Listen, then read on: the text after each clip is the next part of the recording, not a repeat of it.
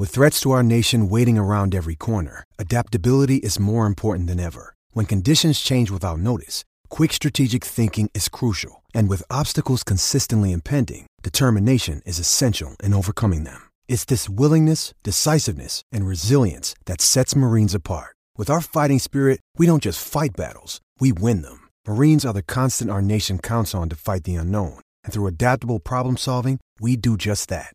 Learn more at marines.com. I'm Alex Rodriguez. And I'm Jason Kelly. From Bloomberg, this is The Deal. Each week, you'll hear us in conversation with business icons. This show will explore deal making across sports, media, and entertainment. That is a harsh lesson in business. Sports is not um, as simple as bringing a bunch of big names together. I didn't want to do another stomp you out speech. It opened up so many more doors. The show is called The, The deal. Deal. Listen to The Deal. Listen to The Deal on Spotify.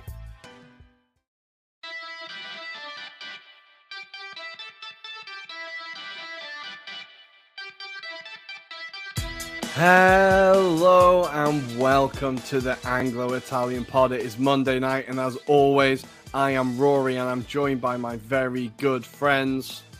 Adam and Andy. How are we doing, boys? Good footballing weekend, good weekend. We're going to start with you, Adam. What have you been up to this weekend? Uh, not a lot has to be said. I've been catching up on the football because uh, unfortunately Wycombe Wanderers again for some strange reason didn't have a fixture, but uh, did take in a lot of Serie A this weekend and the odd FA Cup match, which I'm sure we're going to relive. But it was a good weekend of catching up with lost friends. So uh, a few friends that I hadn't so- sort of spoken for for a long time. Was, I think we counted about four years now since we last spoke. Wow. So it was good to catch up, you know, do those things, you know, have a just chilled out time. So it was really good. How about your weekend, Rory? Um, yeah, it was on Saturday. I actually walked around Milan for once again and kind of fell in love with the city again without sounding too romantic. Every so often I walk around Milan and I'm like, oh god damn it, I love this city. It was just really beautiful, really sunny. Walked through the park, walked through the centre, went to Chinatown. Really beautiful, just a nice Milan day. So really enjoyed that. And then Sunday did absolutely f all except flip between the channels between all the separate games and go Serie A, FA Cup, Serie A, Nice. FA Cup and then finished in Serie A, of course. But Andy, how was your weekend? I, I understand you're feeling a bit ropey. Yes, it was. Um, I've been a little bit too old for it, but yeah, I played a couple of football matches, which was good fun. Um, Nice. I, I, one game scored a screamer, which I was very, very happy with, and the other one I tried to do like a Ronaldo chop, fell onto the ball and looked like an idiot, so that went well. and then um, between sort of like roughly the afternoon period of Saturday and four o'clock the following morning, there were one or two alcoholic beverages consumed. Um, and yeah, that that happened. Sunday, it's fair to say, was a write-off. Um, Nice, yeah. um, yeah. Even even getting up this morning for work wasn't uh, particularly entertaining. It's fair to say, but um, I'm here. I've got through it. I'm through the worst of it, so I think we're all good to crack on. Good. Well, that's it. It's perfect. And just sorry, my phone's just gone off. I was looking down. I wasn't being rude. I've just found out that Lazovic, who's against me in Fantacalcio, scored a goal. But now Becão, who's my defender, it's gone down as his own goal. So it's actually cost me the game, that own goal, it looks like. Absolutely fuming. But that is still one all as we speak. Um, Udinese taking on Verona. It is one all at half time. Nice. But we are ready to talk about some Serie A action. Oh, coming up in this show, we've got Serie A, we've got Napoli against Roma with Osimhen hitting new levels of incredible. Um, Sassuolo, Milan at new levels of incredibly bad. Um, we've got Monza becoming the first team who are promoted to do the double over Juventus in a Serie A season. Incredible stuff. Then, of course, in the FA Cup, we've got Wrexham coming so, so close. Brighton and the refereeing debacle down at the Amex. And we'll do a little bit of Manchester City Arsenal and give Andy a bit of time to talk about Casemiro. But we will see you after this break. I'm Alex Rodriguez. And I'm Jason Kelly. From Bloomberg, this is The Deal. Each week, you'll hear us in conversation with business icons. This show will explore deal making across sports, media, and entertainment. And that is a harsh lesson in business. Sports is And, not as uh, you simple know, I- as bringing a bunch of big names together. I didn't want to do another stomp you out speech. It opened up so many more doors. The show is called The Deal. Listen to the deal. Listen to the deal on Spotify. Nice. It is Serie A time, and there's only one place to start really. Before we get into the depression for the Milan fans, I think we best start with the game. They made us wait for it. They always do. Napoli 2, Roma 1. I'm trying to find the banner that I made, but oh, Cholito at the death. There we go. Napoli 2, Roma 1. And the depth in Napoli's squad really makes the difference here. Adam, what were your hmm. first impressions of this game? I want to say Roma were very, very good. Yeah, we spoke about it on Thursday that it could be a contrast in stars. Was far from it. It was actually quite an open game, and I felt I was more surprised by the approach that Roma took because I thought they would be more direct with their play. Um, but certainly, they took it to a new level. They put Zalewski on the right hand side to almost counteract Kvaratskhelia, but also kind of attack that left hand side because obviously Mario Rui with his pace is not going to be as agile to get back and forth. And so it was interesting to see that kind of tactic deployed.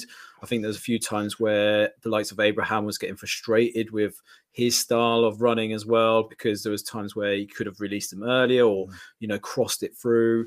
But Roma were very well worth potentially getting a point out of this match because up until the second half, you could arguably say Roma should have had a point by the end of it. But unfortunately, uh, it was just as you say, it's the quality of the bench. Giovanni Simeone, who hasn't been able to play as many games as he probably would have liked to, gets the goal and in some spectacular fashion as well, because it was that Zielinski kind of play that almost buys Smalling that kind of little bit of a dummy, um, and it was just that turn from Simeone that no one expected.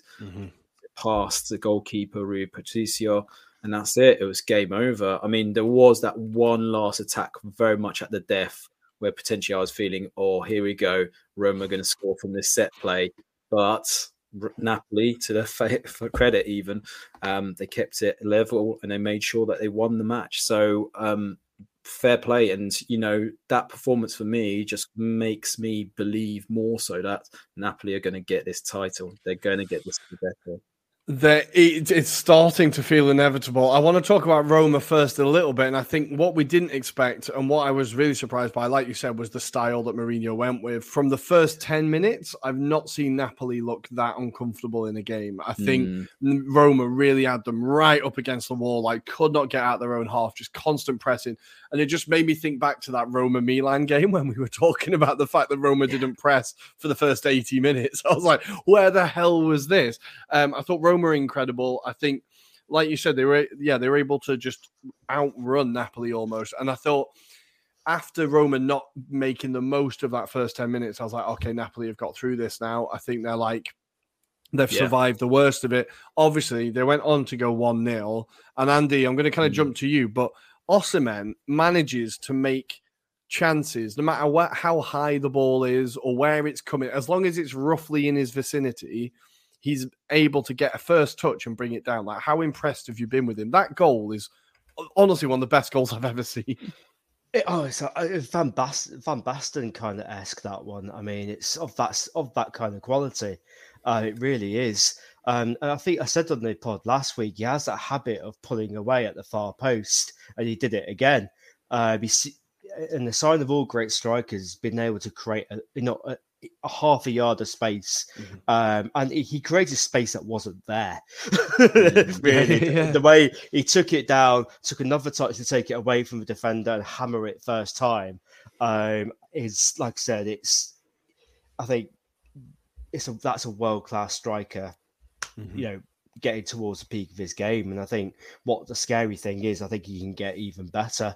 Well, he's still young. Um, He's still, very young. Yeah, he's still very, very young, and I think um, again, he carries on like that. It'd be horrible news for Napoli fans, but he'll be commanding one hell of a fee come the summer because I think somebody will, out there will pay it most certainly. Um, but yeah, and I think going to the game as well. I think we've spoken again previously about compared to previously, the depth that Napoli have got on the bench to be able to come in and change something. You know, mm-hmm. Simeone hasn't played much recently, yeah. but it feels like they've got such a team spirit that even the lads that aren't playing so much or dipping in and out of games, you know, the like, you know, the likes of uh, Simeone could come on, put hundred percent into it. And granted, I think defending from Roma at that specific point perhaps wasn't great. I think mm-hmm. Chris Smalling was um, had a bit of a slow reaction time there, to put it politely. He's had better moments. Yeah, yeah, it wasn't moments. his finest moments. I think he was out of position in the first place, and then didn't really go to close him down as much as he should have done. But it was a great finish. Um, I think Mourinho obviously changed his approach. I think it was uh, very much uh, he went with okay. They, have obviously got much much better on the technical level.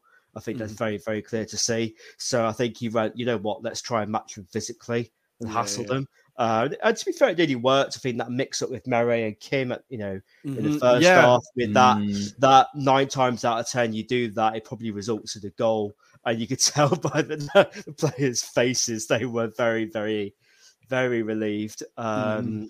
Uh, so that, think, that yeah. again is one of those moments where you feel like it's going for Napoli, if you know what I mean. Yeah, because normally, it normally goes, it would, would it? Yeah, normally, it goes but... the wrong side of the post. And I think actually you made a good point. You brought some. I think Kim actually has been outstanding this season, but I think he had one of his dodgier nights. I feel like mm-hmm. he had a mm-hmm. few moments. I think in the build up to there was a Roma attack as well where he gave the ball away, and there was a few moments where I thought he just wasn't quite at his usual best. And I think there was a bit of like Roma were able to disturb that back line that have not conceded well, the best back line in the in Serie A so far. They have not conceded many goals. I think Roma did a really good job of um of disturbing them. And I think we, we've talked about the depth, and one of the points is now, obviously, Abraham came off with an injury, and I hope it's not a hamstring. It kind of looked like it might have been his hamstring. He kind of pulled up a little bit. When he came off, they were able to bring on Belotti, who didn't really do much, whereas Napoli bring off Osimhen and bring on Raspadori and Simeone, and that's the difference, right? Belotti's been once... disappointing, hasn't he? Like yeah. he's not really done much all season. I think. Mm-hmm. I think I remember we were talking about when he signed, like we, especially when you take his, his previous record, you'd think that that is at least a guaranteed double figures yeah. kind of player. Yeah, yeah, um, but it hasn't. In fairness, in his defense, he's only been like a sub in fairness, yeah, yeah. and it's been like the odd part, like 15, 5, yeah, 10 minutes. So it's not been enough time for him to make an impact. But you are correct. You would expect a little bit more from him. I think like off the bench, you would be expecting him to do more, definitely. But he does need to play those minutes. He played every mm. minute for Torino. He was never on the bench. Like he was first name on the team sheet, getting all those minutes. So I think he'll be disappointed with how this season has gone as well. But I did, I think that was kind of what stood out to me. And when Raspadori and, and Simeone came on, they just caused Roma all sorts of problems late in the game, just absolutely running at him. I think Raspadori could have had one as well. He had a few chances. Um, he could have done better with the free kick as well. I think that he had.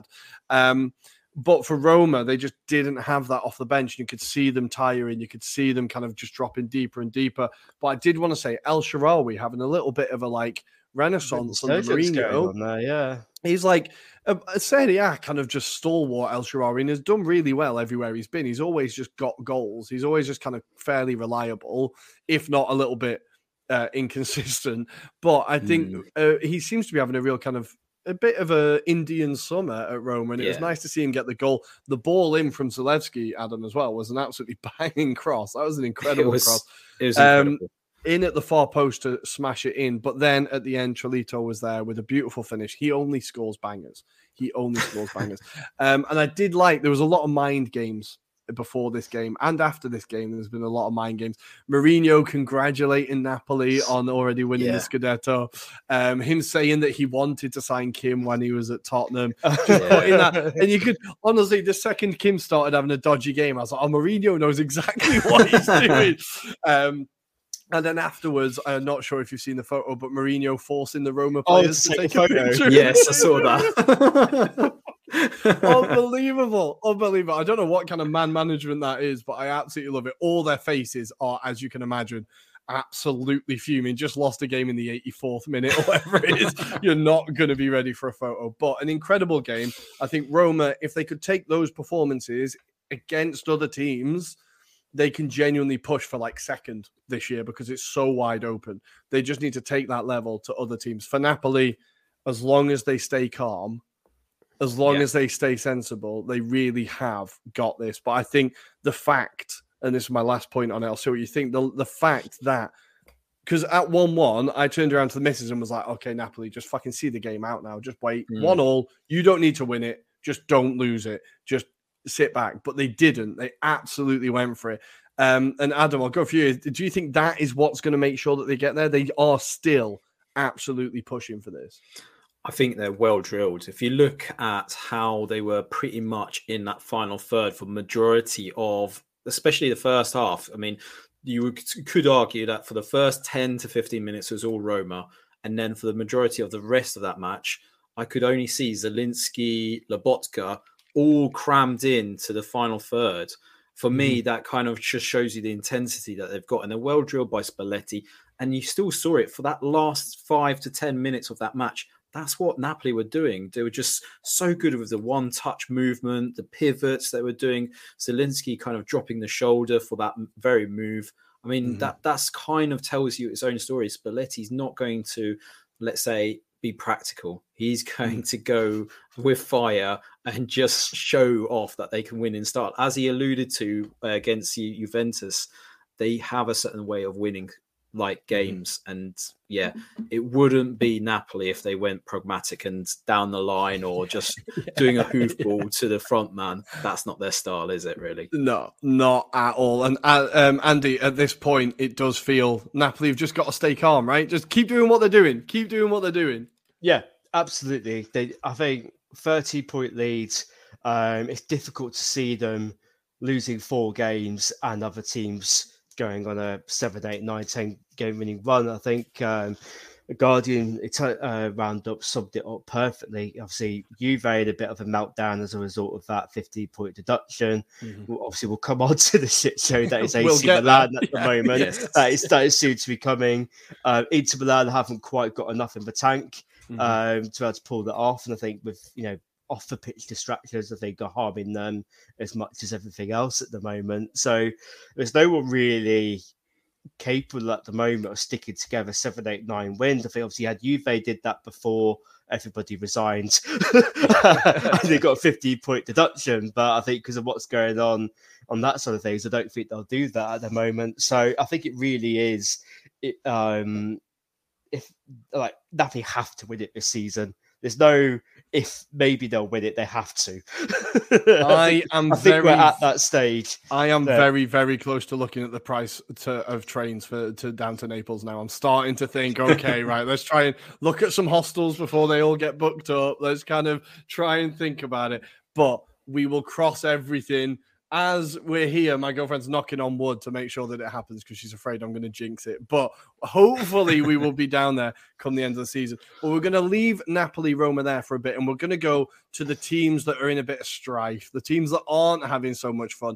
And we're going to start with, I think it's the slightly bigger story. So let's start with Monza take the bang bus home as Berlusconi undoubtedly delivers on his promise. They've beaten one of the big boys away 2 0, the first team to be promoted into Serie A to do the double over Juventus. Incredible. And Juve were nowhere near it. It was just an like levels to this game. And there was one moment that kind of stood out to me. One of the players who absolutely ran the midfield, Rovella, right, ran rings around Rabiot and Paredes. He was given away by Juventus because he wasn't good enough, right? So not only are they seeing everything fall around them, they are watching their transfer plans buckle in front of them as well. Um, Adam, I'll go to you first. What did you make of this game, and how much did you enjoy it? I enjoyed it because it was a continuation of what we've seen from the previous weekend, uh, especially with Juventus, the style. And, you know, I suppose there's a few contentious offside decisions because um, this weekend in particular, Ferrari was only like a little bit offside. Um, so initially he could have given Monza lead. Um, but even once they were two up, there was like last 10 minutes, Szczesny has to make a big save at the time. And that shows you how bad Juventus were. Um, there's a bit of worry about Milik as well because Yeah. I think it was seven minutes before end of match. He had to come off. They'd already made a substitution, so they were down to 10 men as well.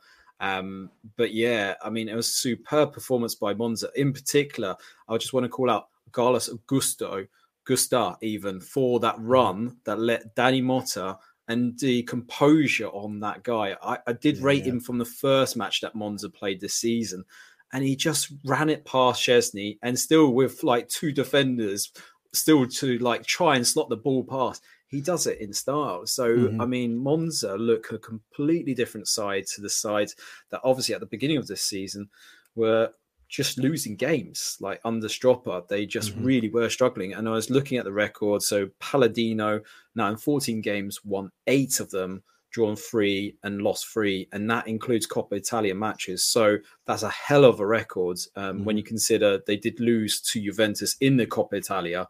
So a bit of revenge potentially here served well. Um, I love the picture from the Man- Monza social media team where they've got the bus parks above the sign with Juventus claiming to have won the title 38 times still. Brilliant. Absolutely love that. That shit powers me. it is it is quality. You could see how much the fans absolutely were loving it. Not only is the Allianz Arena or whatever it's called now absolutely mm. dead, there's no fucker there. All you could see was the Monza fans going absolutely mental. You could see how much it means to them. And we were you're right, we were making jokes at the beginning of the season like, oh, how many of these loans are actually going to turn into buys when they when they get relegated and sod off. But there's a lot of players now there where you're looking and you're going, actually, there's a bit of a squad there. Pessina was a player who was great at Atalanta, great in the Euros for Italy when he came off the bench, a player that really could find a home there. I still love Petagna. I still think there's a place for him in Serie A. He definitely should have scored in this game, but I think he he plays his role. And I think they're just building a good squad there. And it's a it's a team that will quickly become very attractive for other players as well. I think if they start staying in Serie A, Berlusconi will be working his magic and Galliani, and they will be getting some big players quick if they can manage to stay up. And at the moment, it's looking good. But for Juve, Andy, um, now I was saying that they showed a bit of fight against Atalanta, and they were ready to prove people wrong, and you know we're going to overcome this this um this adversity. They're now only ten points above the relegation zone. Do we think they could get drugged, dragged into it? I don't think they get dragged into it.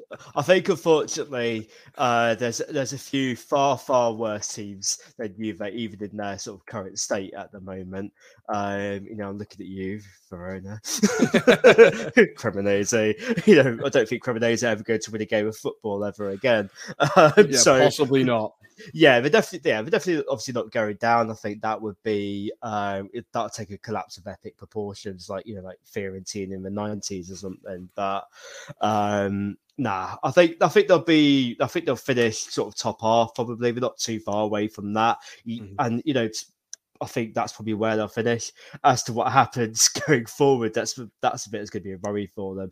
I think what you're seeing at the moment is maybe mentally a few players a little bit worried about what's going to be happening during the summer because at the end of the day they are human and although it's not really the players fault that they're in the situation when you're hearing all the rumors about further punishments potential fire sales the you know the financial situation at Juve isn't great there's going to be a few distracted players out there Mhm. um i think that would make it a difference. I think, and going back to the on the pitch stuff as well, I think Juve's somewhat strange transfer policy. Um, it- it's proving a little bit difficult. So we've talked about Rovella, how he's fr- started to thrive in the Monza team, whereas you know he's only uh, Alenka's only going to be able to get performances out of the likes of Rabiot and for so long. I think Mhm. he's got Yeah. a decent spell Yeah, out of him. Um, I mean, I suppose a positive for Juventus, if you could call it that, is Paul Pogba is back on the bench Mhm. um, after, and he's not played a single game um, insane. Yeah. for Juventus since signing, um, and he's he's not really. How to put it? He's not really the sort of player that tends to rush himself back, shall we say? uh, Not when things on the field aren't looking great. no, no, no, no. So Yeah. it'll, it'll be but it'll be interesting to see what difference he'll make to that team because my experience with, with Pogba when he was at Manchester United was that if a team was playing well and in a really good moment, he is one hell of an asset to Yeah, have. yeah. And if you're if you're playing front foot football, um, he's a massive addition to the team. I do wonder how it's going to be with the atmosphere as it is and the vibes being off. Yes. Yeah, yeah. Well, I think- term. Like ideally he could be someone that would like with the players like Fagioli and like these young players that they're trying to bring in in Miretti that he can be a player that kind of brings them through. And I think despite what happened at United, a lot of the younger players at United do speak quite highly of Paul Pogba and be like, do say that he had a positive influence on them. And maybe they're going like, look, if you can try and just get these players first team ready and kind of coach them through games, I think he could be quite useful. But I think that Juve squad is so I think you're right with Vlahovic has gone there for Champions League football. That's why he went there to win the Champions League. He won't be stay, He won't be that. He won't be there. No, he is gone in the summer. He is gone in the summer. I think there's a lot of players. Paredes, even though he's only just joined, probably has got one foot out the door. Going, if you guys aren't in the Champions League, I'm off. I think you're seeing a lot of them kind of looking like that and we kind of talked about it before the 06 team when they got relegated they had quite a lot of like characters who were loyal to juventus. I know they've not been relegated but even at this point the players aren't even that loyal to stick around with them just not being in the champions league. So i think we're going to see a big summer of change. And as you said they need to recoup some of the financial loss that they're going to take because they were already up the fucking up shit creek financially, and now they're really going to be in trouble. Um, but I think Allegri as well is safe in the job because they can't afford to sack him. So it's just this real big mess down at Juve, um, which is a shame, I suppose. And today, well, it looks like well, no, he has. McKennie has left. Now I think McKennie got a really hard time from the Juve fans, and we've kind of slagged him out a few times and been like, man, he has some awful performances.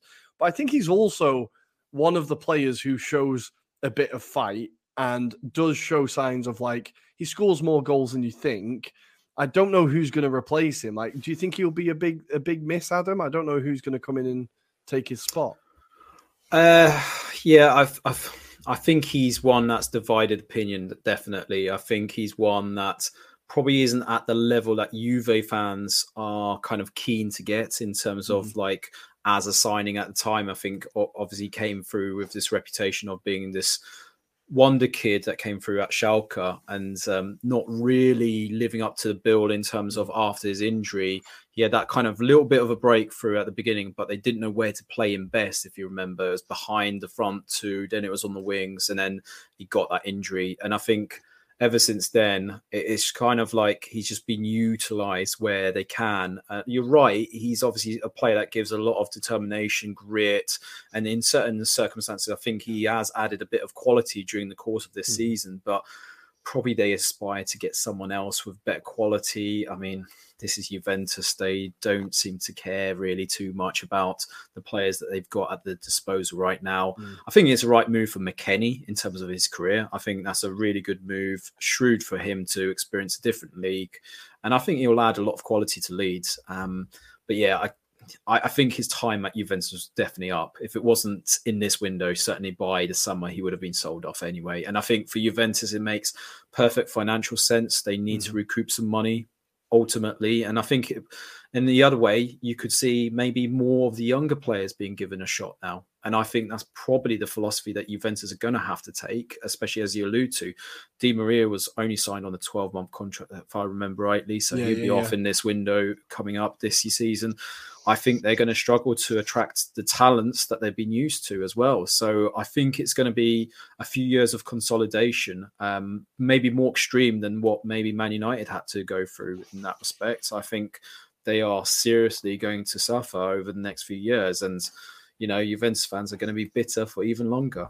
Yeah, it's not. This noise isn't going anywhere. I don't think. Not until Napoli and Milan have been punished, then the conspiracy theories will will not die until that happens. But we do. I do have to very quickly say um, the midfield for the USA of McKennie, Adams, and Musah, Musah was very, mm. very good midfield. So I think Leeds have been very clever there and gone, okay, McKennie and Adams already play well together. I think that could be a and they've already got they've already got Aaronson who plays in attacking midfield. Yes, they, yeah. they well, have got so. a bit of a just just need Jozy Altidore now. Yeah. The Americans just love invading. That's what they yeah. Yeah, they're going to deliver some freedom to the Premier League yeah. and hopefully freedom from relegation we can hope. But we do need to move on elsewhere and talking about teams in a torrid time. Well, Tatarusanu, again, the man never far away from the headlines when Milan are playing. Has a team missed a goalkeeper more ever than Milan oh, are missing Mike Maignan at the minute? Sassuolo make Milan look like a pub side on hanging out their asses like Andy at the minute. As they score five more than they managed to score in their previous four games. No, eight games. Their previous eight games. Um, they against, and I think most of it was in the first half. It was four, three one by halftime. Three right? one Four by one. half time. Yeah. Absolutely shocking stuff from Milan. I cannot tell you how But it was they were. always going to be Sassuolo, though, wasn't it? That would beat them because they've always. They've, Well, they- they- Andy, they- they were the just- leakiest defense before this game. But yes, they- Milan, Sassuolo are a bogey team for AC course, Milan. yeah, though. I s- yeah, you know, every pretty much every season they seem to get a result. Mhm. Um, but I thought Berardi was really impressive. Oh, what a Um, player. Frattesi I mean, well. I've, Yeah. I've always been a big fan of Berardi, to be honest. Like coming through his early days at Sassuolo and even, you know playing for Italy, I think he's a a great um, player. Would love to have seen, you know, maybe at a slightly higher level than Mm-hmm. Sassuolo, with all respect to them. Uh, but he was absolutely on fire. Um, he gave Theo an absolute nightmare of a game. And I think there was a lot of like, there was a lot going on here, right? I think there was Yeah. this whole mental psychodrama being played out by the Milan players who had zero fuse. It was such a little like feisty little niggly game where they were just proper getting at each other. The Sassuolo players knew they could get into their heads. I'm honestly shocked nobody was sent off. But I think I just need to talk about like on Football Manager. One of the first things I do is buy a good goalkeeper. So like, if you've got a good goalkeeper, you You're can fine. forgive a shit defense if you've got a decent goalkeeper.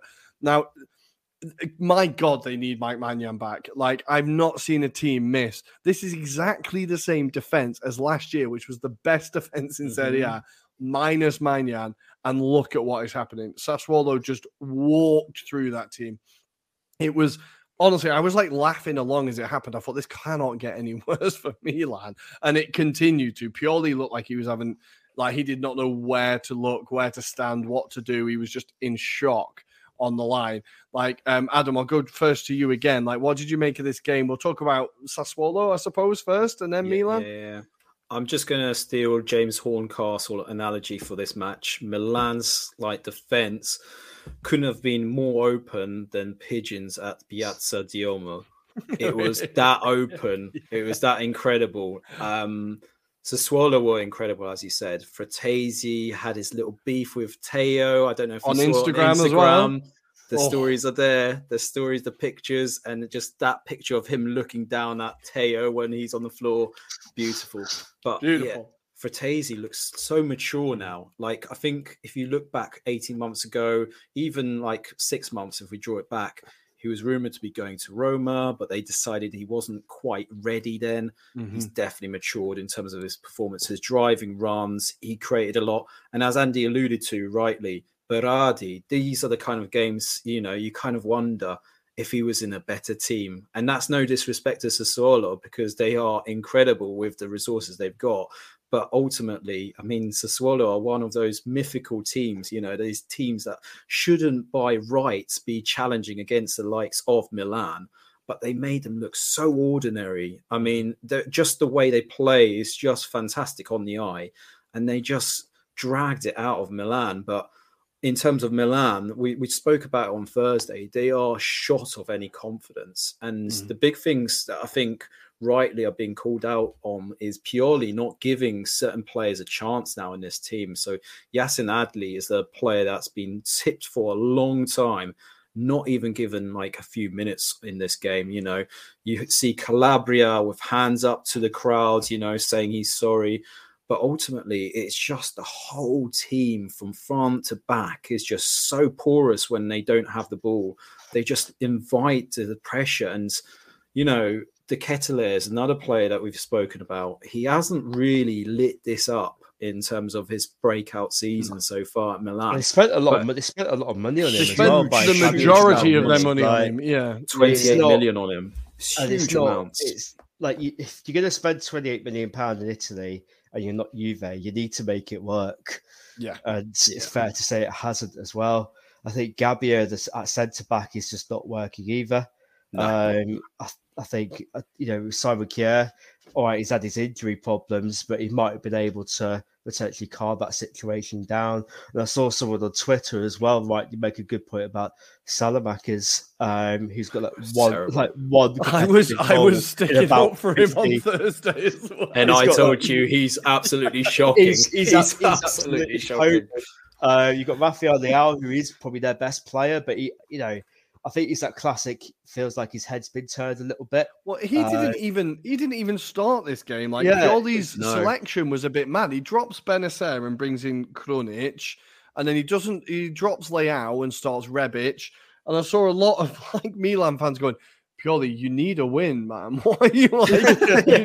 you, you know you need a win, right? Like you can't drop your like franchise player, as they say in America, like Leao Mm. when the game that you need, and then the absolute like the humiliation of a step back then when you have to bring him on at half time because it's all gone to shit.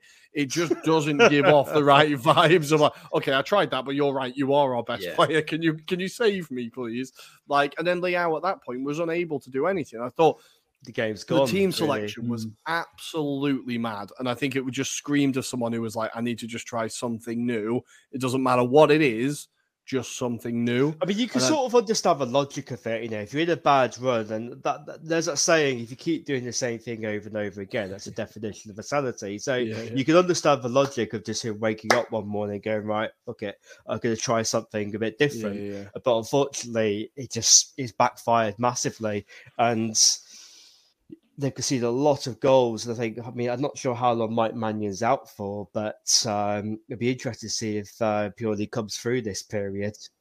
I don't think he's due back anytime soon. I should really check when he's due, but I think there's no sign of him I really coming back. he's at least a month away. He's month Jesus away is the latest. But as Andy alluded to, 18 goals is how many goals they conceded last season. They're two away from matching that already. Um, it is looking desperate. And on that point, Tamori, he's been poor this Mm-hmm. season as well. Absolutely shocking. He's not been the same Tamori from last season. So lots got to be done at Milan. Uh, like you predicted, 3 p.m. Might we might see Pioli being sacked. It's not happened just yet, but uh, I they need some drastic changes. I think. this weekend could be the one because they have the Milan derby coming up and they just got spanked 3 0 out in Saudi Arabia. So this is one that he like He needs possibly the biggest game of his Milan career so far, this one, Mm. because it could cost him his job. But all of this has left us in with an incredibly tight second to sixth place. We have Inter second with 40 points, then Lazio in third, Atalanta on fourth, and Milan on fifth, all on 38 points, and Roma in sixth on 37 points. So it is literally anybody's to grab. Whoever can put a run of form together can get themselves that second spot. I think Inter could starting to show a little bit of signs. Lautaro getting two. Good to see him kind of back in form, kind of. Two goals, won the game for Inter. Um, anything else to say about the Inter game? I'm not sure really. It kind of I watched it, but it was against Cremonese. They managed to go No. 1 0 down. That was impressive. Yeah, I think the only thing you'd say is Inter created lots of chances in this match. Um, but Inter's so unpredictable. Some weeks they look superb. Next, they just throw out, against the likes of Empoli, for example, and they are just terrible. Um, but it doesn't help that this Milan Skriniar news um, has obviously kind of really riled up a bit of tension there. Um, obviously, this morning we saw Harry Maguire linked with a move there. Um, Please. Yes. Also, prior to that, there was Rodrigo Becão from Udinese, which a lot of Inter uh, Milan fans flipped. Um, if you saw in Twitter, they were like, "This is our future. Look at it, Rodrigo He's Becão, just scored an own goal. Acerbi, and Bastoni. That's what they were saying is our future. Like, but Yeah. some were also speculating the likes of Chris Smalling. He's rejected a contract Mm-hmm. renewal at Roma. Free transfer in the summer looks ideal for Inter's purse strings, right? So It seems like it seems such an Inter signing. Such an Inter signing, An yes. Inter signing. Uh, it's it's done already. It is absolutely done already. Uh, but they do get a two-one win against Cremonese. As I said, they did manage to go one 0 down, which is impressive against Cremonese. Um, elsewhere, I did want to very quickly shout out my guy Razvan Marin as he gets a goal again this weekend, scoring against Torino. He's absolutely tearing it up for Empoli. You've got to watch this guy, beautiful player, and another player Mm. who only scores bangers. All of his goals are absolute rockets. So a player to definitely, definitely keep an eye on. I'll very quickly go through the other results. Um, Lazio drew 1 all with Fiorentina, which actually was a very entertaining game. Um, Atalanta beat Sampdoria 2 0. Lookman is now second in the Capocannoniere um, charts, which I don't think many people saw coming. Um, and we have Lecce lost to Salernitana 2 1 in the first game of the season. Has my camera gone off? It Yes, it has, has. yes. Oh, oh God, that's the terrible camera. Adam, take over while I figure this out. Yes, um, I have to say, I, I thought there was going to be a goal fest at Atalanta, but um, two goals in the match. Um, superb goal taken by Ademola Lookman as well. Um, but to their credit, Sampdoria did give a bit of fight, just lacking that quality as per usual. Uh, I lost where you were in terms of the other games, but one that I will call out in terms of goals was Asori, um, Orsolini, even sorry, uh, for Bologna against Spezia. Dragowski was the only man that was keeping Spezia in this match. Um, Spezia looked like a side that could go down. Do I They're dare getting dragged. They are getting dragged into, this. it. Yeah, they don't look like they're offering much. So unless they do some transfer business in this window, which is due to finish at uh, eleven o'clock, isn't it, tomorrow Yeah. evening? That should be fascinating. But I wanted to float out the two big ones for you, Ruairi. So uh, it looks like Traore from Sassuolo has been confirmed to Bournemouth. Um, Nicola Wow. Has just Nice. confirmed that twenty-five million. That's a really good bit of business That is And a then- very good signing. We we Very mock this guy, but Krzysztof Piątek is linked with a move to Fiorentina. Believe it or not, Salernitana have said they're more than welcome to have him. Believe it or Really? not. really? Yeah. So Damn. Oh, and you go, on cue. Andy drops out. Beautiful. Time. So this Every show time. is running smoothly as per usual. Guys, you, uh, honestly, it's seamless. It is seamless. Um, yeah, down at the bottom, we have Verona, as I said, still one all. They're now five points off Spezia, but they've lost two in a row now. And a lot of those teams in absolutely terrible form. Mm. So it could be tighter than we thought down there. But guys, it's time to leave Serie A, and we do need to go to the Premier, not Premier League, to the FA Cup, and we are gonna go there right after this. Another day is here, and you're ready for it. What to wear? Check. Breakfast, lunch, and dinner? Check. Planning for what's next and how to save for it? That's where Bank of America can help. For your financial to-dos, Bank of America has experts ready to help get you closer to your goals. Get started at one of our local financial centers or 24-7 in our mobile banking app. Find a location near you at bankofamerica.com slash talk to us. What would you like the power to do? Mobile banking requires downloading the app and is only available for select devices. Message and data rates may apply. Bank of America and a member FDIC. Hi, I'm David Wheeler, and you're listening to the Anglo Italian podcast. It's FA Cup time, and I think we're going to start down at the Amex. I think it was the most entertaining game. There's quite a few, yeah, some entertaining games in this round, but this this refereeing performance really, really, really confused me. It's where I have to start with this game. I'm sorry, Okay. but I feel like Liverpool could have had three red cards, um, and none of them, as far as I could see, only God damn it, only Robertson. I don't know why that keeps happening, guys. Only Robertson got a booking. Konate, did he get a yellow for that? he should was- have got a red card, definitely. It was true on goal, and it was an arm across the back of the head. I don't know how that's not a red card. Then there was the Robertson one. Well, that was the mm-hmm. last one, the Robertson one. Yeah, in which he got a last one. booking for. That was a reckless tackle. But the Fabinho one, now I'm not just saying this because of this shirt behind me, but Evan Ferguson is the future of Irish football, and I will die for that man to stay fit.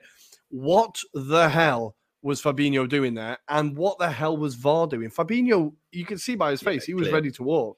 He knew that. I think if that was a Premier League match, he'd be going. I think he knew that was happening, and I don't know whether the referee just didn't see it at the right angle, but he was. He knew what he was doing. He knew what he was doing, and the stud marks were very evident as well. I, I just don't. I don't get it. But there was various other refereeing decisions this weekend that were a bit yeah contentious shall we say and Mhm. um yeah i don't work it out I can't, I can't work it out but let's talk about the magic of mitoma as well We do need to talk about Mitoma just very quickly. Ferguson Mm. walked out of the stadium on crutches, so we all really, really, really, really Yeah. hope it's not too serious because that is an absolutely shocking tackle. Um, but yeah, Mitoma, oh my god, this guy. Now Brighton, we need to just. I think someone I saw it such a good tweet.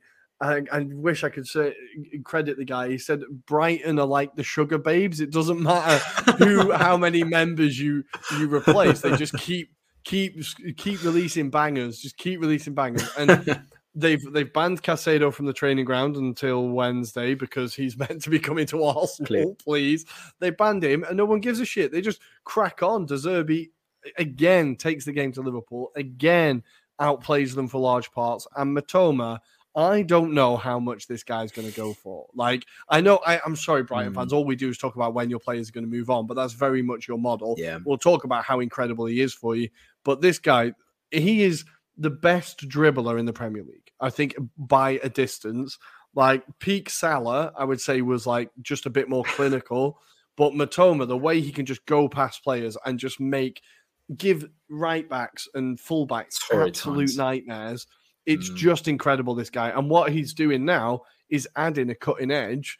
And this Mm. goal is absolutely beautiful. The way chest, knee, and then volley, right? Yeah, yeah, Just pretty much. He was juggling it. It like an Osimhen goal, if you can Mm. imagine it, but at a more skillful level, shall we say? Yeah. Even though Yeah, yeah, Osimhen's effort was very skillful in itself, it was more, I think, strength and power with Osimhen. Whereas here, you had the composure. He dinks it, that little dink in terms of uh, he keeps it on his knee, kind of buys him a bit of a dummy, and he blasts it past Alisson Becker into the goal. Roof And that, net. like, the way he keeps it up and then flicks it with the same foot, it's unbelievable. Like, It you'd expect him to flick it up and then come across it, but he just. And it's just in the net. He made Joe Gomez look absolutely ridiculous. um, I don't know what it is with Liverpool defenders, but they love turning their back on the ball at the minute. Andy's back, all right, mate. Um, and but yes, Mitoma, loving, what a guy, unbelievable. Brighton, how far can De Zerbi take them? Like Andy, where do you think? Like in the table, they're absolutely flying. They're up to sixth or seventh. I want to say. I'm not got a table in front of me. Um, how far can he take them? Could they get a cup run together? Cup run, absolutely. I think um, I think they've shown the season that on their day they could take on absolutely everybody, anybody. They've given Liverpool a right old going over this season already in the in the in the league games they've played, and so in the FA Cup, you know they um, ransacked Manchester United at the start of the season, right at the end of the last one as well. But it feels like De Zerbi's taken them on an extra level, has given them a bit more penetration because I think under Graham Potter, a bit like you see with at Chelsea, they could be a little bit blunt sometimes. There isn't, they don't score enough goals, even even if the approach play is good. And I think he's added a bit more directness and dy- dynamism to it. And obviously, Mitoma, I know you're just talking about as a as a came back on, um, but that that that touch to take it away, that second touch to take it away from Gomez, honestly one of the best touches I've seen. Yeah, it was yeah. just absolute filth. Um, It was incredible. It was. it- It, was one of those moments at home. It got me off the sofa. I was Yeah. like, "Oh my god! Like, what's I he just done?" I'll, I'll, I'll be, I'll be, I wouldn't be surprised if Todd Boehly's like offering a hundred million pound for him tomorrow. warming up. He's Yeah. warming up. Yeah. He's just released another bank account. He's moving things around. We'll see how he does it. Um, but for Liverpool, they're in all sorts of trouble. Um, Klopp has confirmed that nobody else is coming in during the transfer window. They're definitely putting all their eggs in the Jude Bellingham in the summer basket. That's a like that's a bold basket, it is a bold basket when Real Mm. Madrid are interested. Yeah. and also there won't be. It's unlikely, given current for that Liverpool will be in the Champions League next season. Like it does seem a bit foolish to me. unless Um, Jude, unless Jude Bellingham's a die-hard Liverpool fan, which I've definitely missed it if he is. Yeah. 'cause I'm pretty sure he's a Birmingham All I know City is his diehard. dad. His dad's a diehard Liverpool fans, but that could be just hearsay and rubbish, basically. But they all seem I- really confident that they're going to get him, don't they? Like most yeah, Liverpool fans they I see on Twitter seem to think it's a done deal, and I don't quite I understand where I it's can't come see from. that. No. No, I, I think if this transfer window has taught me anything, it's to not assume a deal is done until Fabrizio Romano tweets, "Here we go," because you never, ever, ever know. Yeah. But I think, look, my dad wanted me to do lots of things. I've done very few things my dad wanted me to do, so I'm not sure how much of a bearing he'll have on Jude's career. But I think I honestly think Liverpool could get him. I think there's a reason why they must feel fairly confident if the club is like, right, we're not going to spend now will just get through this season. They must be fairly confident they're getting him. Otherwise, it is idiocy. Um, but they have to get through the rest of the season first. I think now we've talked about their midfield forever and how it's just so creaking and it's easy to walk mm. through now. The defense seems miles off where it ever was. Um, what are the signs of hope? I think Harvey Elliott has been fairly decent this season. I like this Bajcetic. Bajcetic, he looks pretty decent. Mm-hmm. Um, what can Liverpool kind of focus on for the rest of the season now. I'm going to go to you, Adam, because they're out of the FA Cup, out of the Carabao Cup. They've got a pretty rough draw in the Champions League, from what I can remember.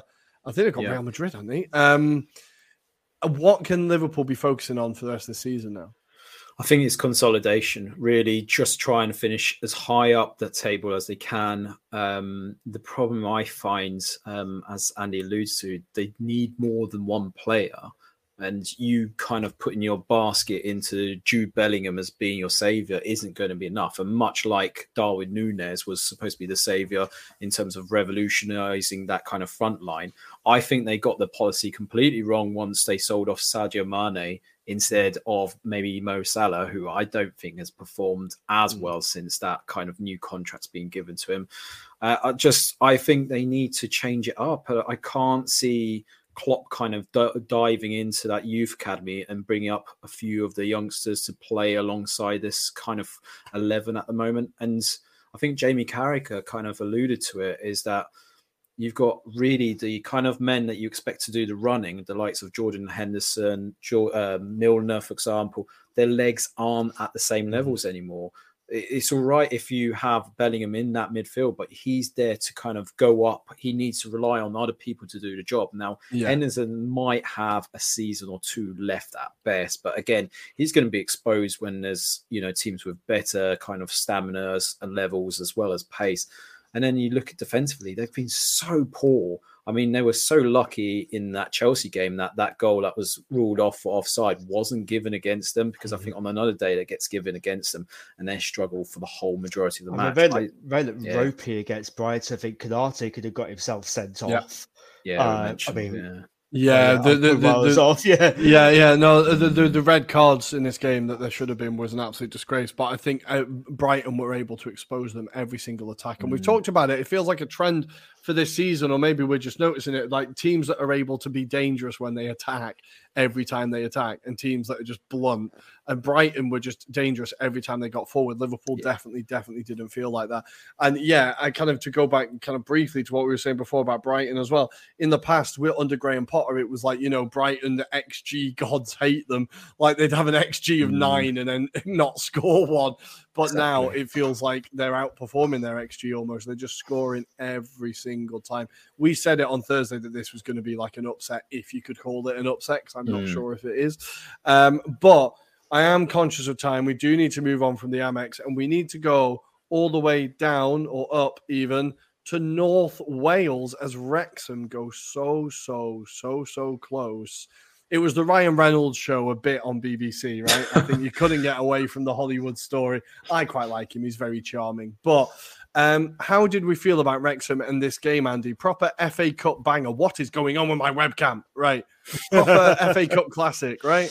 Jesus. Oh yeah, I mean it was um, proper end to end, last minute drama, great goals, it, everything that you really want. And I think when when Ryan Reynolds and Rob McElhenney bought the club, um, this was the kind of game that they were, you know, banking on. Uh, this is the kind of game that they're dreaming on. I think that there seems to be a lot bit of um, jealousy or skepticism towards Wrexham at the moment, but mm. they get, you know, all right, they've obviously had the investment, um, which you know clubs at national league level could only dream of. But they get ten thousand, they get an average like ten thousand gates. They've been nearly they've gone bust nearly got bust on a few occasions at Wrexham. In 2011, they go close to going to administration. So times like this, not so long ago for Wrexham, were a million million miles away, and I think they they've earned every minute of it. And I think um, you you know, especially if your Sheffield United side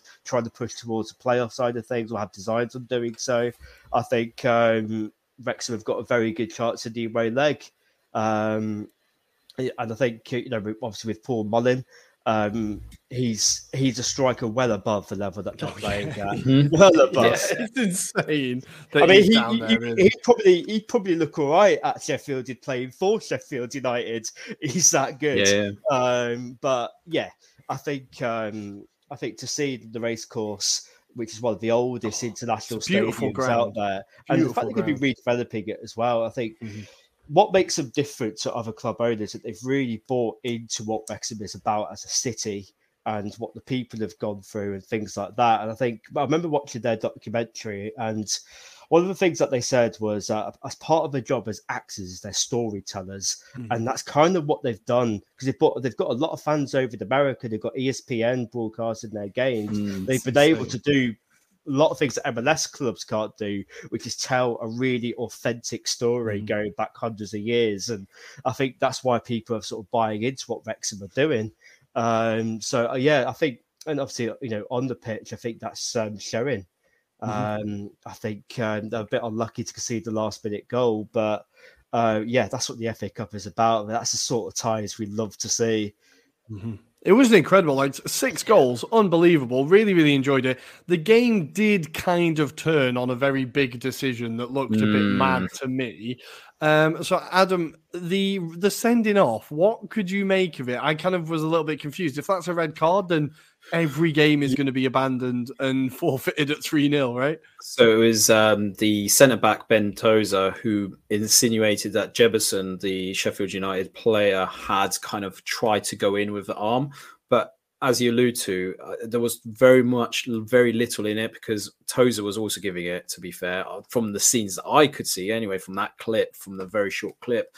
And I see that very much happening in lower leagues anyway. So mm-hmm. it, it, was basically, he was buying that foul. If he'd gone down like a sack of spuds, then potentially you could kind of say, oh, maybe it was clipped or something like that. But he didn't. Um, so yeah, I think it was a bit fortunate perhaps for Wrexham mm. to be in a position where they were against 10 men, but fair play to Sheffield United. They still kind of stayed to their philosophy, which mm. Paul Heckingbottom has kind of instilled. You can see like the players that they had on show and Ndiaye when he came on looks incredible and you can yeah. see why there's a lot of hype around him at the moment but also just they seem to set out because they knew that it was going to be a tough day and they knew they could be a shock there. You know, they could be the ones that would be kind of deemed as the killers, basically themselves. You know, being on the end of a killing from Wrexham, but yeah, Wrexham is just that experience. I think there's certain players that haven't been able or haven't been exposed to that kind of level. They've been used to conference level. It has to be said,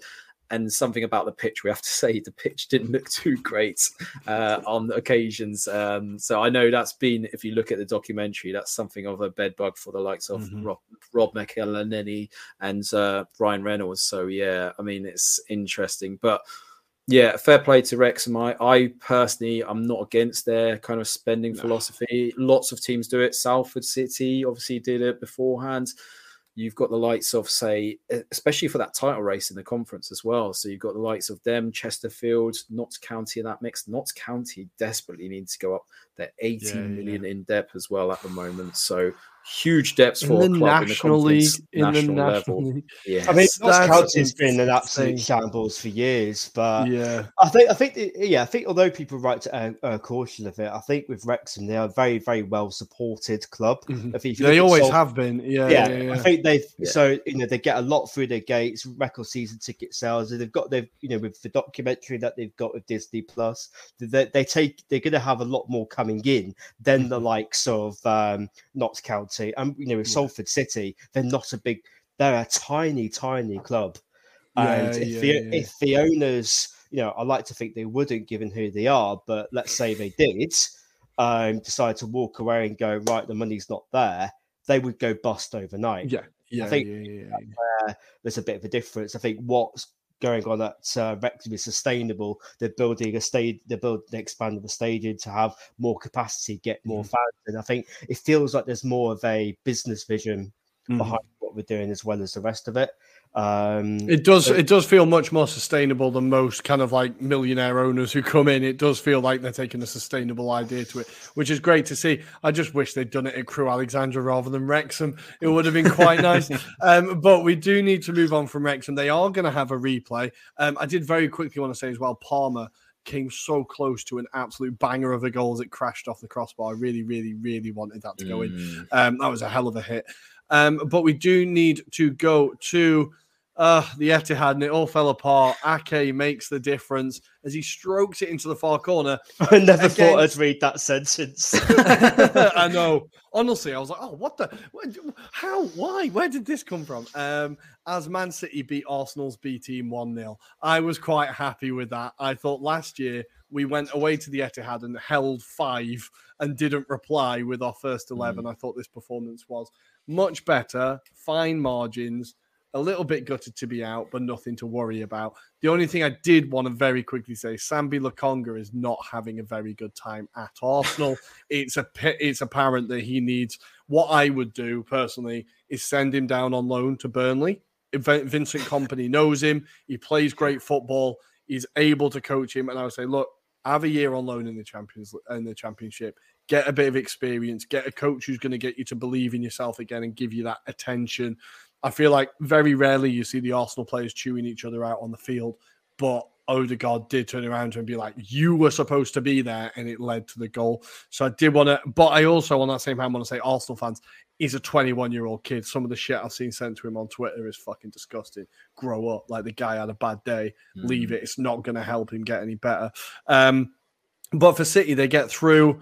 1 0. We were that close. We were so close. I thought it was a really, as we said on Thursday, it was a proper chess match. It was two teams trying to figure each other out and be like, right, who's going to go first? Who's going to blink? Who's going to blink?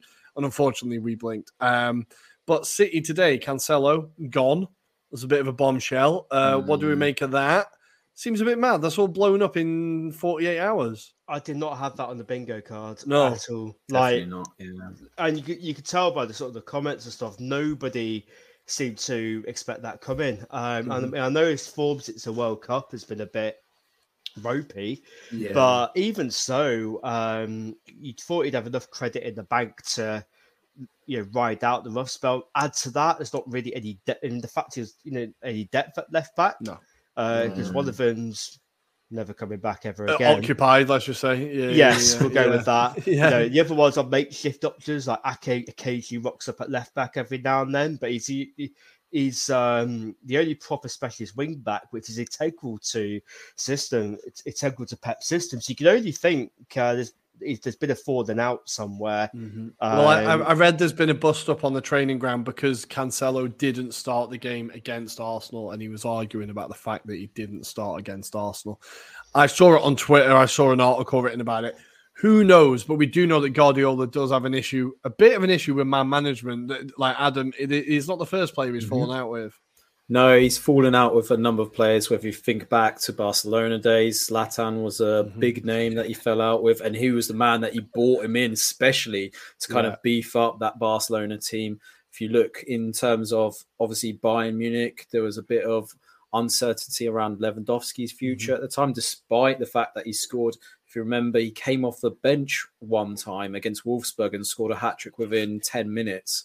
Um, and that kind of was kind of calmed itself down after that moment. All of a sudden, I don't mind him that much. yeah, exactly. There was a lot of um, beef head between them two. And then if you think before even this incident at Man City, Leroy Sane, um, Mhm. another player that obviously towards the end of his time, it looks like he was frozen out. Don't know why. Um, maybe there was an attitude aspect again, but we, we we won't know until an autobiography comes Mm-hmm. out. I think that's the only time we'll ever find out, and that I'd love to uh, read. Definitely. And speaking of which, autobiographies, just read the first page of Zlatan's autobiography and you'll hear exactly Yeah. what he thinks of Pep Guardiola because he goes flying into him. But also, Leroy Sané has a tattoo of himself on his back scoring a goal. Anyone like that, I wouldn't really want anywhere near my club. I think. Uh, I'm, kind of kind of on Pep's side with that one. Uh, but Man City make it through. An interesting kind of psychological test for the fact we've still got to play them two more times. And, you know, first 11 at the Emirates, I, I'd feel fairly confident, Touchwood. Um, Andy, we are going to go to United. Casemiro scores two against the Royals as you put your old player, I'm not going to say legend, he's not a United legend, is he? But your old player, Paul Ince, out. What did you make of the United performance and Casemiro getting two? Yeah, I think. Um, I mean, ultimately, like, if, if you call it for call it for what it is, United should be beating Reading every single day of the week. You know, they're mid-table of the Championship. Uh, but I think um, what we're seeing is that Ten Hag is serious about trying to win something. Um, he's kept he put in a much much stronger squad in terms of the lineup that I was expecting. To be fair, it was more or less the the full eleven. I think um, you know, with the, with a couple of exceptions with Harry Maguire um, about as well. But um, yeah, Casemiro, I think at Real Madrid, I think his job was just to get the ball, pass it to Toni Kroos, and just let everyone else get on with it, basically. Whereas think United, he's been relied on a little bit more uh, from a creative point of view. And all right, you have to factor in the, the factors against Reading, but he's done it in the Premier League as well. Um, he's he's very very good player breaking between the lines, getting first time passes. You know that transition from defence into attack, he seemed to manage very very well. Obviously, we spoke about how much he was missed against. Um, Arsenal, and yeah, he, he seems to be pop, seems to have found a little bit of a goal scoring touch uh, in recent weeks as well. Um, I think his first goal was a proper number nine finish, was Mhm. the keeper, and then the second goal was a little bit fortunate, but you could tell he's confident because he went and had a go. Um, you know, it was one of those games though where I did forget that Andy Carroll exists, and I wish he didn't. Uh, I mean, He's whilst, still you know, about. He's still about. But whilst we're on the sub, I mean, whilst we're the of couple of gripes with Andy Carroll. Number one, he's a striker wearing what is it, the fucking number two shirt, which is just frankly abysmal.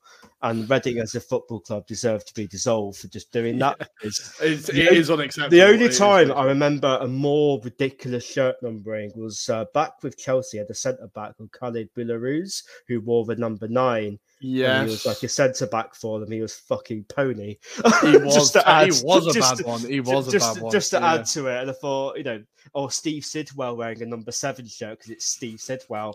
just a few things like that, you know, you, you, sort of point out and go, it's wrong. But what was utterly, utterly wrong was um, Andy Carroll going on a rampage unchecked. He eventually got himself sent off, but Mm. obviously uh, Christian Eriksen's picked up a really nasty injury, which, a bit like with Fabinho's challenge, was from behind. Yeah. Um, no attempt, barely any attempt to get the ball, if any at all. That absolutely crocked him. And he Mm. seemed, you know, the, the challenge he got sent off for flying into Casemiro. And I think it was a benefit of some very lenient refereeing. And I think, um, I think it frustrates me is that they could spend five or six minutes analysing whether a goal should be a goal because someone's hair is offside. But, you know, a two footed challenge or a very dangerous challenge straight into the back of somebody, they'll go, move on. Yeah. And I think yeah, wait, on field decision. Yeah, I mean, all right. If you if you give the odds, you know, if you're going to spend, if you're going to put that amount of dedication to try to disallow a goal, then you know at least use VAR for what the clear benefit of VAR should be is if someone commits a dirty foul that the referee's misinterpreted. They should be going to the referee, going, "Look, mm-hmm. mate, you need to have a look at this because I think that's a red." But apparently, Howard Webb, who's sort of in charge of the referees at the moment, is trying to get VAR to stay out of it more. Where There's, I, I think, yeah, whatever way he decides to take it, there's going to be negative aspects to it. But this weekend has highlighted the fact that maybe we need to look at tackles like that. Maybe we need to be able to turn yellow cards into red cards because I feel like once a ref gives a yellow, they can't change it. But if he gives a red, they can. Yeah, because they're saying that the, rule, referee, right? the referee Yeah. has seen it, they're giving punishment. So Yeah. therefore, it's not an obvious mistake. But So but, may, like, yeah, maybe there needs to be a change there. But with the Liverpool, them- with the Liv- you know, with the Liverpool game as well, like there was a couple of challenges where you're thinking that could be that should be just straight reds. yeah, yeah, yeah. Like, without a doubt, yellows. without doubt. Um, but that is the FA Cup. They're all the games we're kind of talking about today. Um, elsewhere in the FA Cup, very quickly, let's go through. Um, Bristol City beat West Brom 3 0. Southampton are through 2 1 against Blackpool. Charlie Patino scored for Blackpool. Love that guy. Um, there's a lot of draws. God, there's a lot of replays that teams do not want those replays. Tottenham went 3 0 against Preston. Son absolutely balling out there from what I did see before I turned over. And Stoke City beat Stevenage 3 1. And West Ham have just beaten Derby County 2 0. Goals from Jordan Bowen and Michail Antonio, who is apparently bound for Nottingham Forest. Back to his old boyhood club. I would be sad to see him leave West Ham, but that would be incredible for the tricky trees. I think we now need to go to. It's time for the transfer nonsense. Now, what is going on in the world of transfers? Adam, we're going to start with you before I take us to Spal because I can't forget about Spal. We cannot forget about that. So uh, while you've been speaking, I've been just keeping a quick look on Twitter to uh, make sure I was on top of the news. So by the time this goes out as a l- episode tomorrow or today, whenever you're listening to this, then basically you will know these are probably all made permanent signings. But um, as we've been speaking on air, Ruairi Spezia have clearly acted on our advice. They've gone out into the market and have signed a striker by the name of Ante Budimir from Osasuna on loan for the rest of the season. Um, Hakim Ziyech is apparently on his way to PSG from Chelsea. That's uh, confirmation there. What? Few movements at Spurs. So um, the Beatles look like Bryan Gil is back at Sevilla Of permanently. course he is. That was from the day On he the turned up in. London. From the day he turned up in London, I was like, that guy's going back to Seville within three yeah, years. hundred percent. Like, Yeah, it was never. It was never going to. It was never going to work with him under Conte. It's never. Undoubtedly. Oh, but as we talk about Conte signings, we spoke about on Thursday. So Pedro Pereira, who is at Sporting Lisbon, has now joined Spurs. Apparently, in the I other thought- direction, I thought they Hector relegated on. Bellerin has just signed for Sporting Lisbon. So I he thought is the going to replacement. Spurs there. I was going to have a heart attack. Okay, at least he's got so yeah, you're sorted fine. there. We spoke about offline. Uh, Zaniolo looks like he's confirmed that Leeds now, so that's a done deal, which is incredible. Um, Oh. a name from the World Cup. So Sardar Azmoun, who was obviously the Iranian uh, striker, he is joining Marseille from Wow, Leverkusen that's a good signing. That is a good signing. A few that. more to and then I'll let you guys then talk about others. So uh Tiemoué Bakayoko, who is at AC Milan, was due to go guy. to Turkey. He turned down the opportunity. He's actually signing for Cremonese on loan, so that's been confirmed. Uh, Jed Spence, played if a we, game in five years. yeah, Yeah. Jed Spence. if we talk about Spurs, he is going to join Rennes on loan to the end of the season. And then the big one, Enzo Fernandez, obviously a big one from this window. He's on course to join Chelsea. So they are the current live speculation slash signatures taking place right now. Is now. anyone going to say anything to Todd Boehly? Any- that's six hundred million in a season.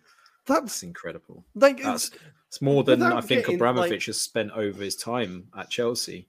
like I fucking hated when Abramovich came into Chelsea and they just blew everyone out of the water and just bought everyone who had any sign of promise and just killed the league for years. They're Hmm. doing it now, but they're doing it badly. They're still fucking eleventh, and they're spending six hundred million pounds. At some point, someone like something has to be done about it. It's fucking annoying. Like any club that's trying to be sensible and trying to be like, right, let's build a team and try and like you know, like carefully pick our targets. Just two hundred million. Fuck off. We want him. Like FIFA have to do something. I think there's a crumb of comfort for me that I saw today, which was brilliant.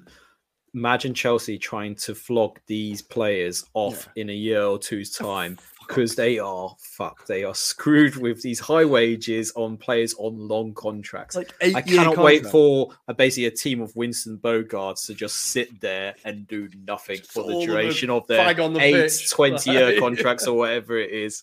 Beautiful. Well, this is kind of uh, like and to the point where Chelsea aren't going to be in Europe next year. Even all these signings aren't going to get them back into Europe. Like it's going to take Potter trying to manage that team together. Jesus Christ! But the, is this going to come back to them down the road in like five years' time, where they're like financially we're fucked because we've just not made the money back, or we've just absolutely shafted ourselves? It does not feel like there's any plan at all. Like Andy, what do you make of this? It seems so short-sighted, but also they're trying to be long-sighted because it's young players. Like I can't get my head around it. The only sort of logic that I can see, they have signed a lot of predominantly younger players who, in theory, could be a staple part of a squad, you know, for four, five, six years. But they're going to have to be really, really fucking good to be able to survive in the Chelsea squad for years because. Yeah. Otherwise, you're going to end up with a lot of players that in two or three years' time, you know, they haven't performed to the level um, expected. You know, the likes of um, Mudryk and the young lad they bought from PSV, they, they, they're really going to have to um, hope that those transfers come off. It's, it's a risky, risky business. I think, I think, um, I think they've already. I mean, some of the signings they made over the summer haven't quite turned out to be as smart. You know, with um, Raheem Sterling, I think for the money that he cost and what he's put out, he's not been terrible. But for fifty-six million pounds, you're probably would maybe be expecting more to be mm. Perfect perfectly honest, and he's been one of Chelsea's better Best players this season. you know, yeah. Koulibaly, they spent a lot of money for somebody who's 31 years old, mm-hmm. and you know, maybe if you got him a couple of seasons ago, it probably would have been an absolute quality signing. But you know, to, to for what I saw last season, he didn't have his best season at Napoli no, last no. year, and he certainly hasn't pulled up any trees. And their best defender's thirty-eight. you know, yeah, it's um, not you know, that thirty-eight-year-old, the yeah, other thirty-eight-year-old. you know, you know, João Felix. Um, that was a strange deal. Um, yeah. Could still work out very well for them. I think as much as it's fucking hilarious him getting sent off at his debut. He did look really fucking good. Um, he did look frightening. Yeah, but yeah, yeah, you're looking at obviously like you know, going back to the Bellingham conversation we were having earlier, right? If Enzo Fernandez is worth 120 million pounds, then I don't think Liverpool could afford what uh, Dortmund would be saying he's worth. no, no, he's not. Exactly. Fernandez isn't a player that I looked at the Argentina team and went, "This guy is standing out to me." He's not like he was. I, I don't know. He was just in the team. It was a good team. He was in the team. He didn't really stand out to me as like, oh, this guy's going to have a huge, a huge move in him. This guy's going to be like, and for it to be, he's barely. I don't think he's even hit fifty appearances for Benfica. Yet. No, he hasn't like, yet. No, he's not played many games for him. And for them to just be like, 120 million. Rui Costa must be absolutely pissing his sides in, in put in Lisbon at the minute. He's going, oh, there's my bonus sorted for the next 20 years. Like, it's I honestly can't believe this deal is going through, and it's absolutely baffling. It's baffling, and it's going to fuck the market completely because, as I said, every price now is going to be yeah. Bellingham now is 250 million. Deal with it because that guy was 120, and this guy's got England caps. He's got he's won a German Cup. He's got over 100 appearances in the Bundesliga. Like when does it stop? Where does that price go? I just think fucking Todd Boehly coming into the Premier League is about the worst thing to happen since Abramovich coming into the Premier League. but before I get even angrier, just fucking winding me up. Um, I want to very quickly talk about a nice story in Italy as De Rossi brings back his old teammate. We were talking about him on Thursday, right? Did we talk about Nainggolan on Thursday? We were talking about more De Rossi, but yeah, certainly Nainggolan was a hell of a signing, to be fair.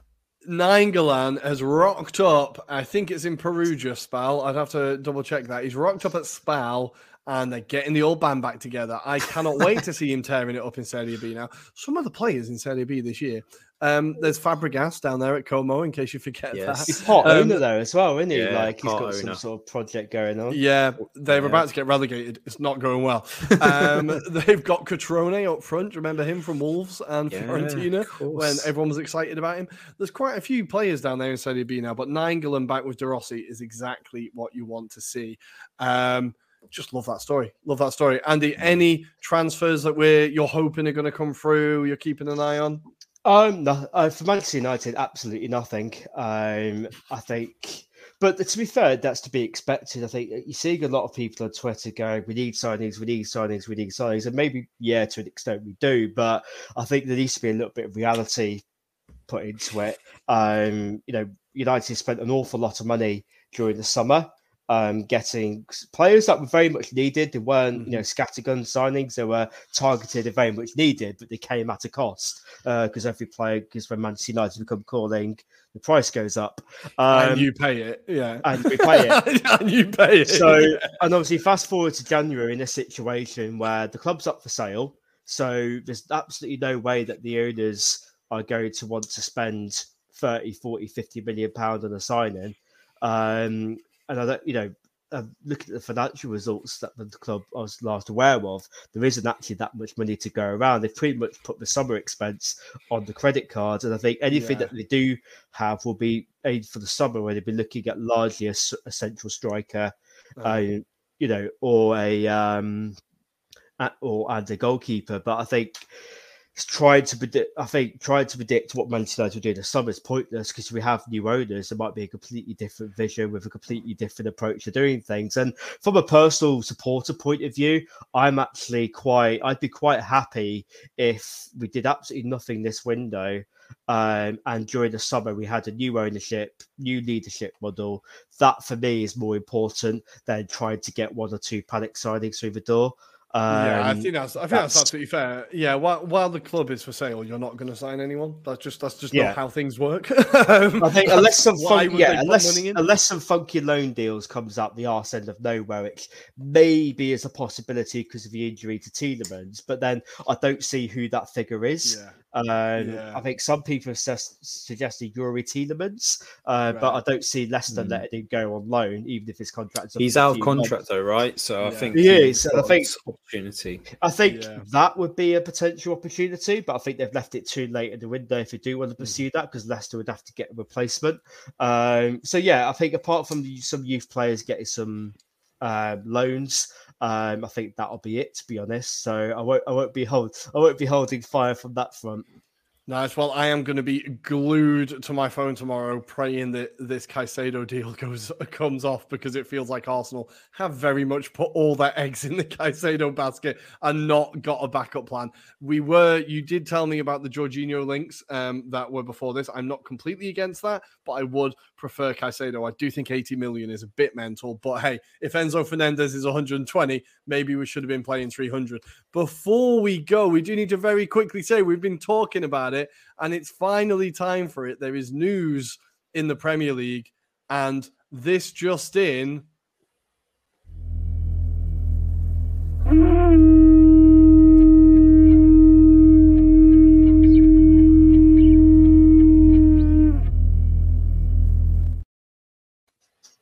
He is back. The Dyche Horn of Gondor has officially been blown, and just in time to take on Arsenal at home. Fantastic. Very quickly, how do we feel like Dyche is going to get on at Everton? Do they have a chance now? Um, Adam, I'll go to you first, then Andy.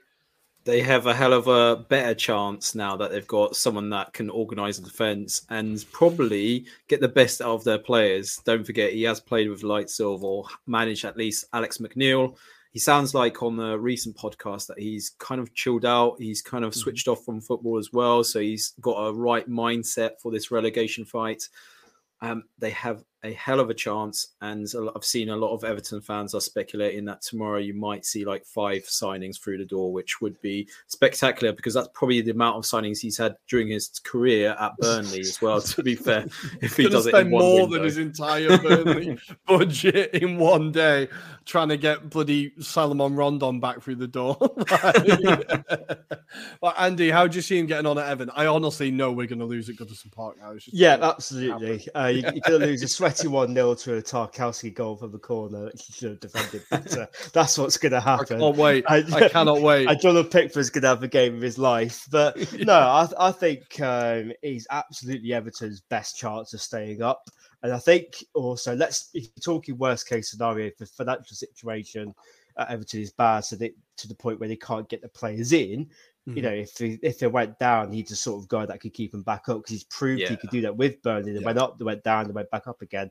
Um, I feel like with Dyche, he's um, he gets labelled as a bit of a footballing dinosaur, but there were times where Burnley did play good football, mm. and to be honest, he was never backed even remotely at Burnley. I mean, they, twenty nine million a season he had to spend in the Premier League. Yeah, I don't. I don't think the net spend was even that. Yeah, it was ultimately. I think. yeah. I think I remember. So I think just before we left, there was about between sort of COVID, like 2019, and a couple of years of COVID. I think they spent 12, 2 million pounds on Jack Stevenson, uh, Jack Stevens rather, and did nothing else for about two Was years. it Phil, Phil Bardsley on a free transfer? as Yeah, well? that was like, the that. extent of their window. Um, know, that that was the kind of funds that he had available. And obviously, the new Burnley owners came in. He obviously didn't see eye to eye with them. Um, I think, and I think things got a bit stale. But Mhm. I think he's got is is when you listen to him and like the coach's voice, which is a popular, Really that good, He's really he's a very man. he's a Yeah. he's a very clever man. Uh, Thinks a lot about the game. Really good at the man management side of things as well. I remember listening to him a couple of years ago on the High Performance podcast, which, all right, as cheesy as that is, uh, with Jake Humphreys on there, he is he does come across really, really well. Mhm. Um, and I think I think he'll do a great job. Um, I think he'll keep Everton up.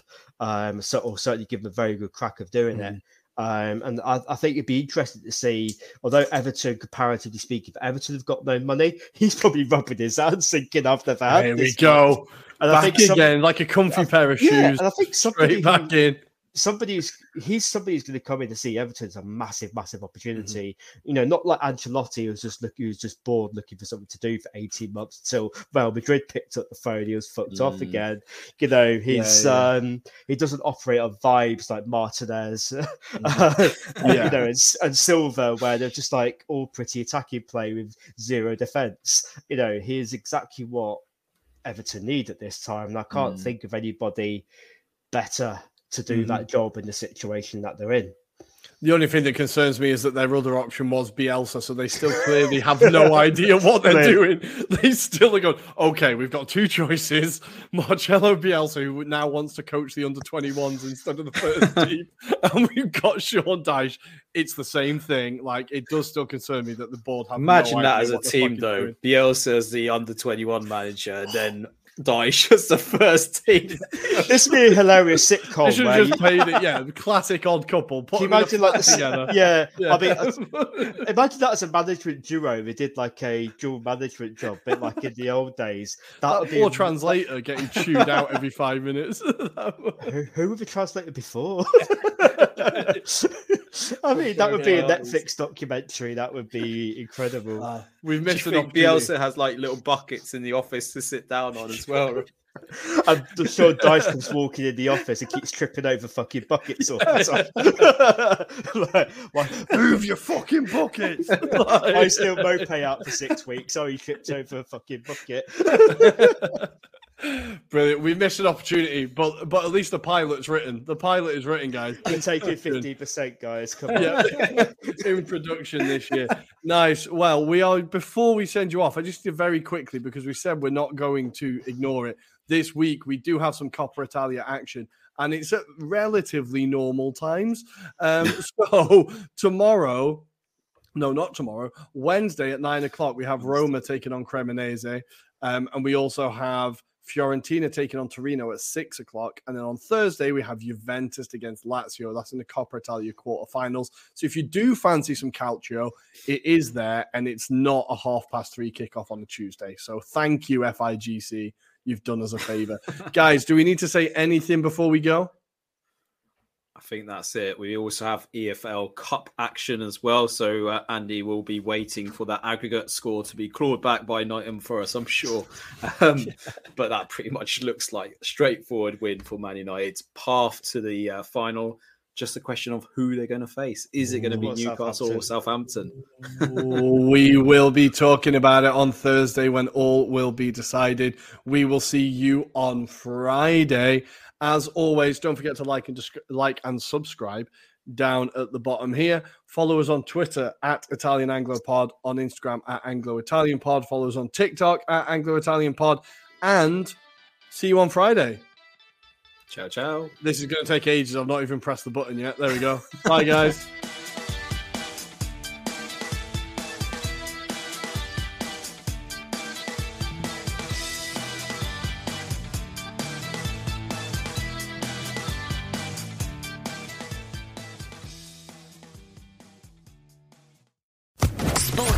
Podcast Network.